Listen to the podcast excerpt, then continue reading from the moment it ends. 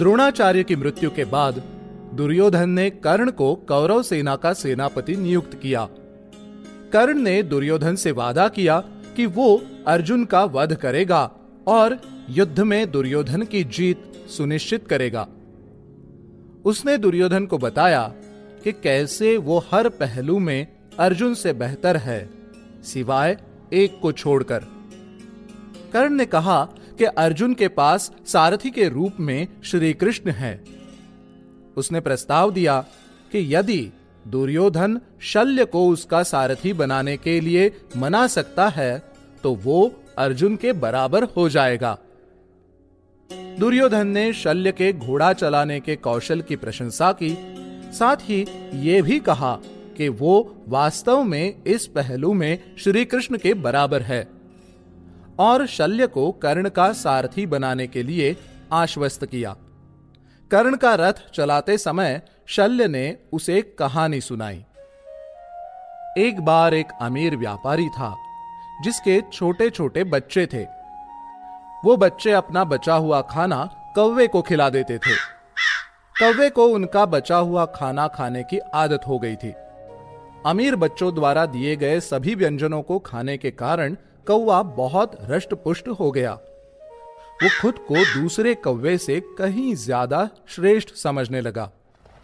एक दिन मानस सरोवर के पास हंसों का एक समूह उड़ रहा था। जब बच्चों ने उन शानदार पक्षियों को देखा तो उन्होंने कौवे से पूछा, क्या तुम इन पक्षियों की तरह उड़ सकते हो? हमने कभी किसी को इतनी लंबी उड़ान भरते नहीं देखा।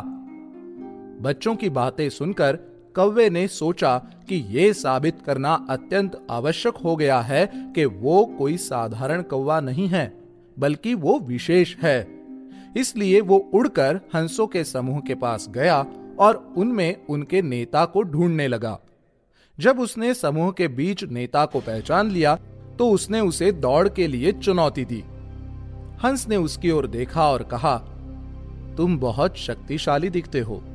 और मुझे यकीन है कि तुम वास्तव में अच्छी तरह उड़ भी सकते हो। लेकिन अंत में तुम हो तो एक कौवा ही। आखिर तुम हंस के साथ प्रतिस्पर्धा क्यों करना चाहते हो? कौवा क्रोधित हो गया और उसने कहा, तुम मेरा अपमान करने की हिम्मत मत करो। तुम्हें कितने तरीके आते हैं उड़ने के? मैं उड़ने के एक सौ तरीके जानता हूँ। फिर वो उन सभी सौ तरीकों का वर्णन करता चला गया। हंस ने कहा, मैं उड़ने का एक ही तरीका जानता हूँ। उस पर कौवे ने उसका मज़ाक उड़ाया और कहा, हमें तब उड़ने की प्रतियोगिता करनी चाहिए और इस बहस को हमेशा के लिए सुलझा लेना चाहिए। दौड़ शुरू हुई।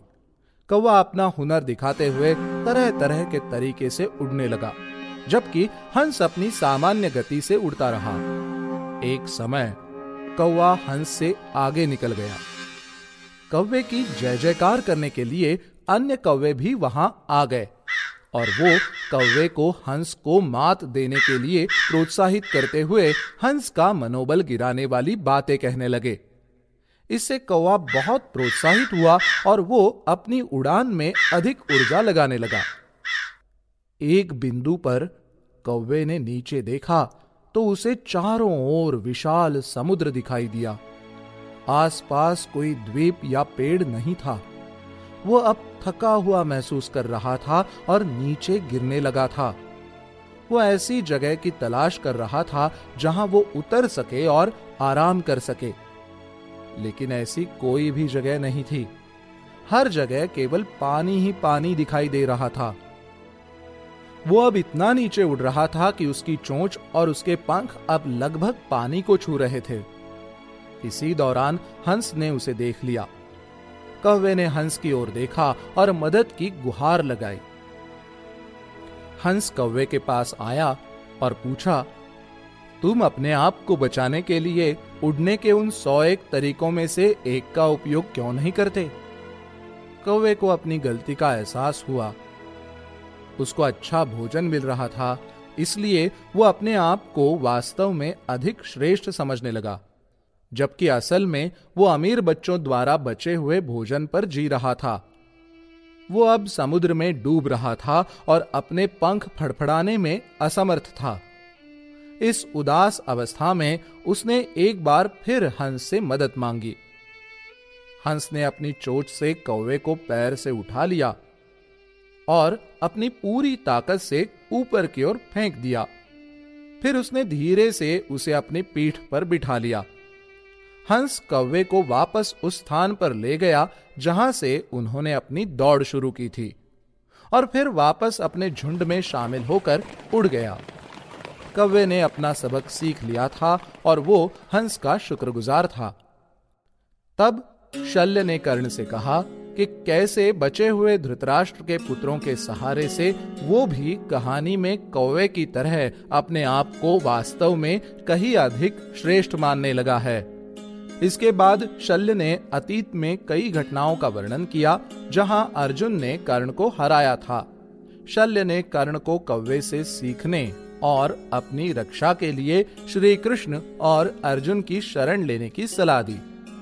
लोकप्रिय हिंदी कहावत कौवा चला हंस की चाल के पीछे शायद यही मूल कहानी है।